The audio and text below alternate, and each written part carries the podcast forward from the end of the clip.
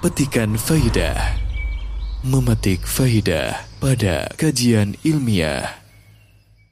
Bagaimana caranya agar kita sabar dan ridho ketika menerima musibah atau takdir buruk? Dan memang baik sabar ataupun ridho wajib dimiliki di awal ketika menerima musibah. Kalau awal menerima musibah meraung-raung, menjerit-jerit sampai sehari, dua hari, seminggu, setelah seminggu baru sabar. Itu bukan sabar. Karena Nabi SAW menyatakan innamas sabru inda sudmatil ula. Sabar itu hanyalah ketika pertama kali menerima musibah. Itu tantangannya, ya. Bagaimana caranya agar ikhlas? Ada berapa poin?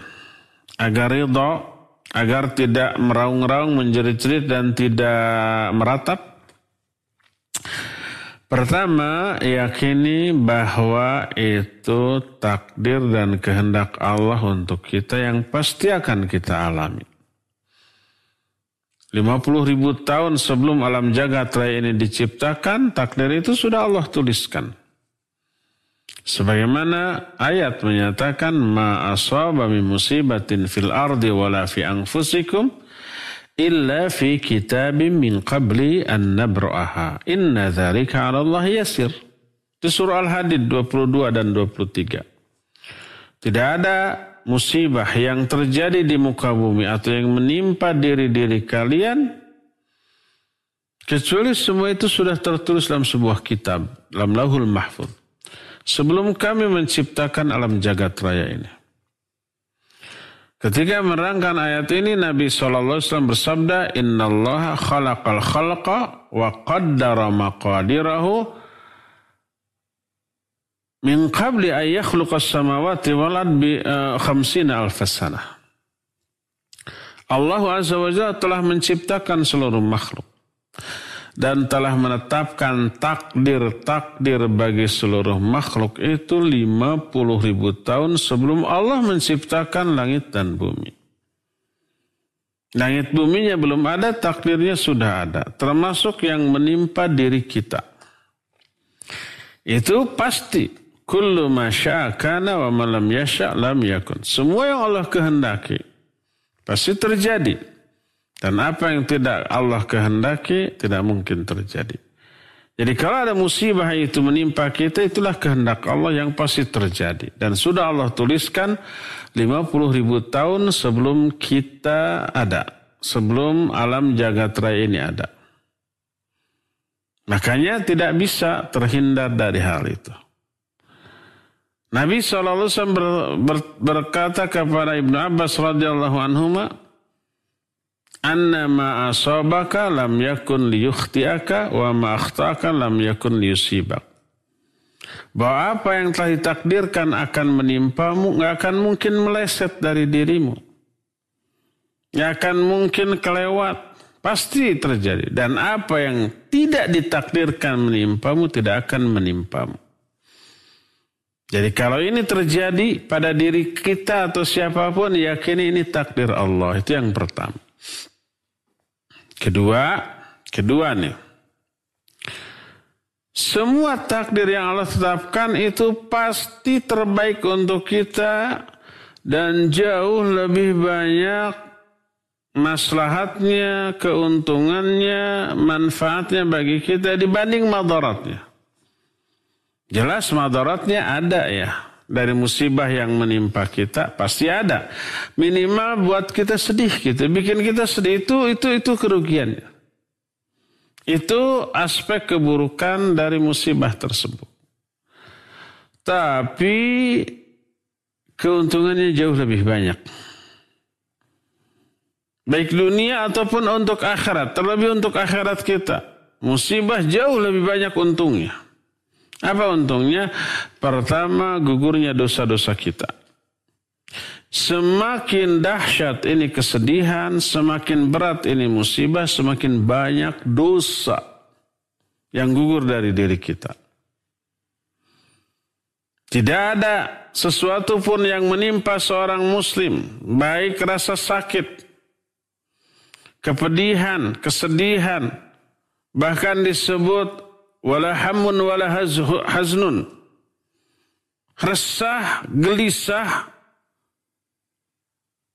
termasuk kelelahan. Kecuali Allah akan menggugurkan dosa-dosa dari diri orang mukmin tersebut. Yang kadar dosa yang gugur berbanding lurus dengan kadar penderitaan yang dialami. Semakin menderita, semakin banyak dosa yang gugur. Maka begitu kita mengalami musibah yang menyebabkan kita menderita, baik sakit, baik sakitnya lahir ataupun batin. Disebut hatta syaukah ya syukuha. Sampai ada duri yang menggores kulitnya, itu pun menggugurkan dosa. Apalagi kalau penderitaannya lebih besar dari itu. Berjalan sambil mainin HP, ada jendela, buka, jedot, kejedot. Berdarah, atau pencenur. Pencenur itu apa? Uh, uh, ngejendol. Benjol. Nyut-nyutan sakit. Itu menggugurkan dosa. Atau kita kesandung. Sampai kukunya lepas, berdarah, sakitnya luar biasa. Itu menggugurkan dosa. Atau seseorang bekerja sampai ngos-ngosan, sampai lelah, sampai pegal-pegal. Itu menggugurkan dosa. Apalagi kalau penderitaan tersebut berupa musibah. Atau apalagi kalau penderitaan tersebut lahir dari ibadah. Ada nggak ibadah yang membuat orang menderita? Ya ada. Seperti umpamanya sholat yang panjang menderita apa? Pegal. Seperti umpah saum. Apa penderitaannya? Ya lapar dan haus. Seperti umpamanya haji dan umroh. Menderita ada nggak? Iya. Ketika tawaf pegel, ketika sa'i pegelnya luar biasa. Itu semuanya penderitaan. Apalagi jihad visabilillah, nyawa taruhannya. Nah seluruh penderitaan yang lahir dari ibadah jelas. Menggugurkan dosa-dosa kita. Bahkan penderitaan yang lahirnya bukan dari ibadah. Semua penderitaan. Sampai ada duri yang melukai, yang menggores ke, ke, ke kulitnya pun itu menggugurkan dosa. Walaupun bukan lahir dari perbuatan ibadah. Hanya karena kelalaian kita. Apalagi sakit.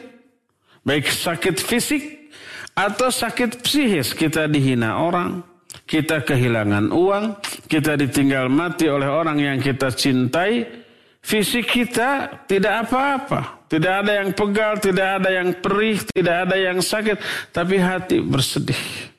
Namanya al-huzn, kesedihan. Atau khawatir apa yang akan saya alami besok. Uh, akhirnya tidak nyaman hati, takut. Namanya ham. Itu juga semua menggugurkan dosa.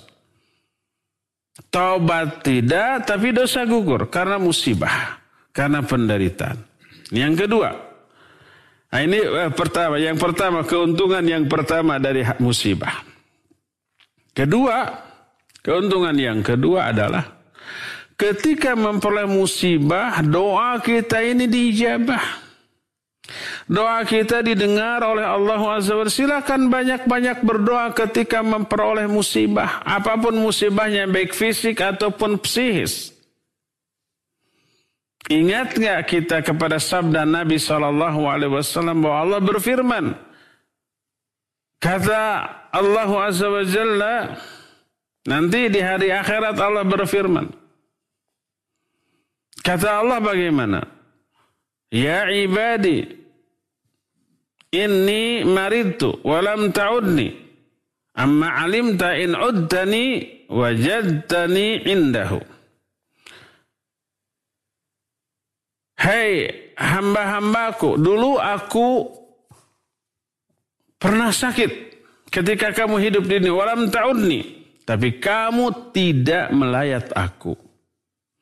Si hamba ini bertanya, Rabbi kaifa a'uduka wa anta rabbul alamin. Ya Allah bagaimana aku melayatmu pada engkau rabbul alamin. Penguasa alam jagat raya ini.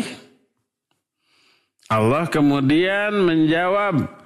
Amma alimta anna abdi fulanan kana marida walam ta'udhu.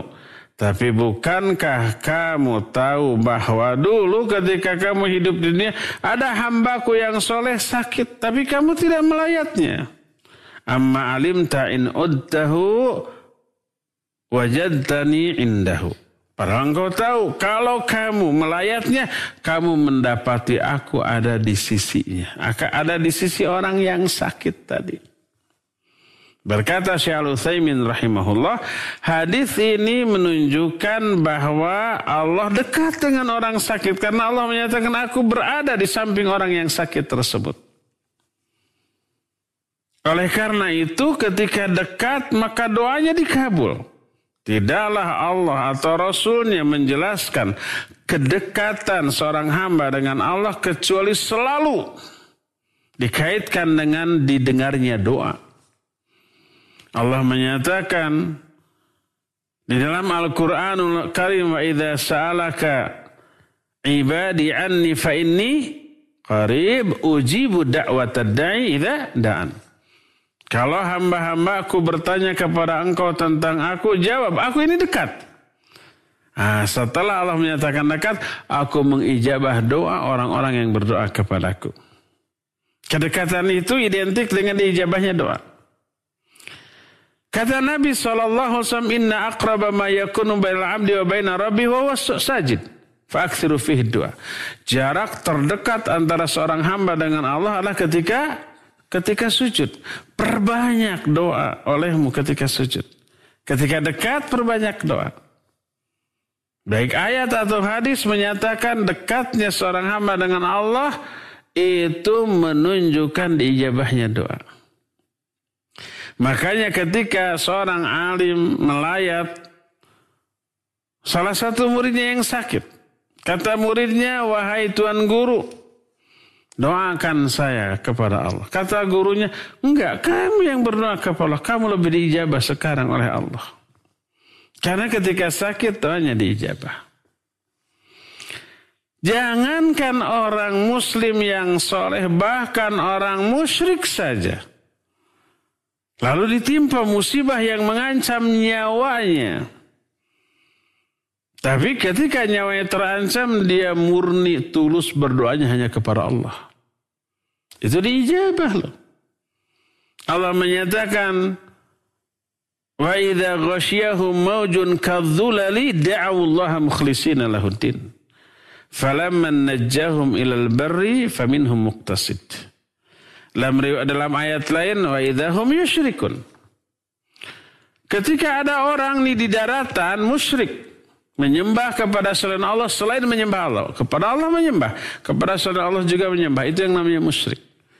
Jangan difahami masa orang yang suka sholat musyrik. Ya mungkin Masa orang yang sholat kan menyembah Allah maka dikatakan musyrik. Mungkin kalau setelah sholat dia juga minta-minta kepada selain Allah. Berdoa kepada selain Allah. Iya. Musyrik itu beribadah kepada Allah tapi juga beribadah kepada yang lainnya. Nah, orang di daratan berbuat syirik, berdoa kepada Allah, meminta kepada Allah, beribadah kepada Allah, tapi juga beribadah kepada selain Allah. Lalu dia naik perahu di lautan. Di tengah lautan dia diombang-ambingkan oleh gelombang yang dahsyat. Allah menyatakan wa idza ghasyahum maujun kadzulal ketika mereka diombang-ambingkan oleh gelombang da'awullaha mukhlishina lahuddin mereka berdoa kepada Allah secara ikhlas Murni. Ketika nyawanya terancam nggak lagi berdoa kepada sesembahan yang lain. Hanya kepada Allah Azza wa. Dan dikabul falamma najahum ilal barri. Ilal birri. Falamma najahum ilal bar. Ketika Allah menyelamatkan mereka kembali ke daratan. Berarti dikabul tuh. Faminhum muqtasid. Mereka kembali lagi seperti ke daratan. Dalam ayat lain wa idahum yusrikun mereka musyrik lagi. Orang gimana nyebelin nih anak. Nih orang. Tapi ini menunjukkan ketika ada musibah yang mengancam nyawa di tengah lautan, lalu ikhlas berdoa kepada Allah ketika memperoleh musibah, doanya dikabul oleh Allah. Selamat sampai ke daratan. Dan semua ini menunjukkan bahwa orang yang sedang terkena musibah doanya dikabul. Maka berdoa, berdoa, berdoa. Ini keuntungan yang kedua. Keuntungan pertama dosa gugur. Keduanya doanya dikabul. Ketiga, oh pahala kesabarannya luar biasa. Diberikan pahala atas musibahnya. Dan dia bersabar di tengah musibahnya. Yang kadar pahalanya berbanding lurus dengan kadar penderitaan yang dia alami di tengah musibah itu. Makin menderita, makin gede pahala. Tanpa harus beramal asal sabar di tengah musibah. Sudah, ini merupakan sesuatu yang mengundang gelontoran kucuran pahala yang tidak terhingga. Maka sabar itu amalan pasif. Tidak harus beramal apa pun hanya menahan diri dari amalan buruk. Nah itu. Menahan diri dari meraung-raung. Menjerit-jerit. Meratap gitu ya. Sabar. Sebab pada hakikatnya sabar itu habsun nafsi. Menahan diri baik menahan lisan agar ngomongnya tidak ngelantur, tidak ngalor ngidur, tidak menyalahkan Allah, tidak mencela Allah, tidak suudon kepada Allah, tidak mengucapkan perkara-perkara yang terlarang.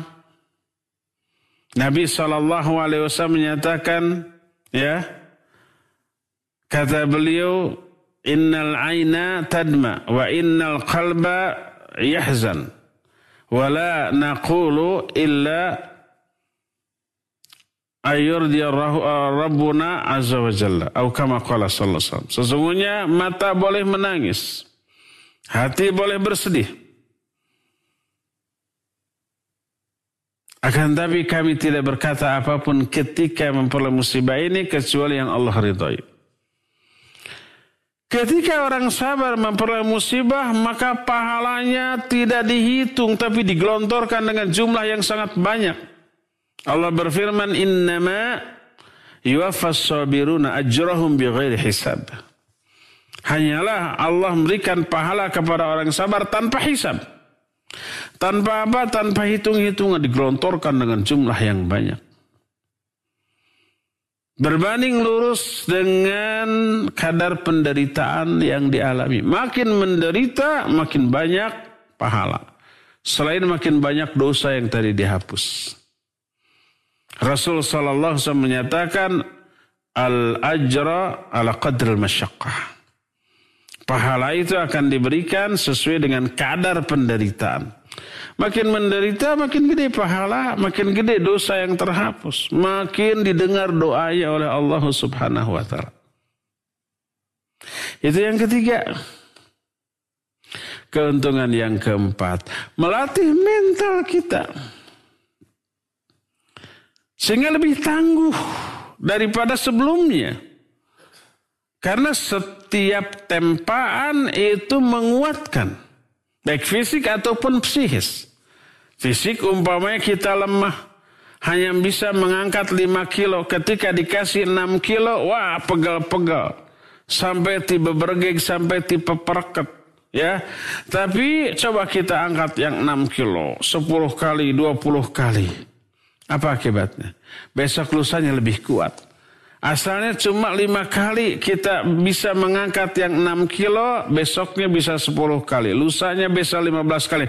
Terus akhirnya enteng ringan.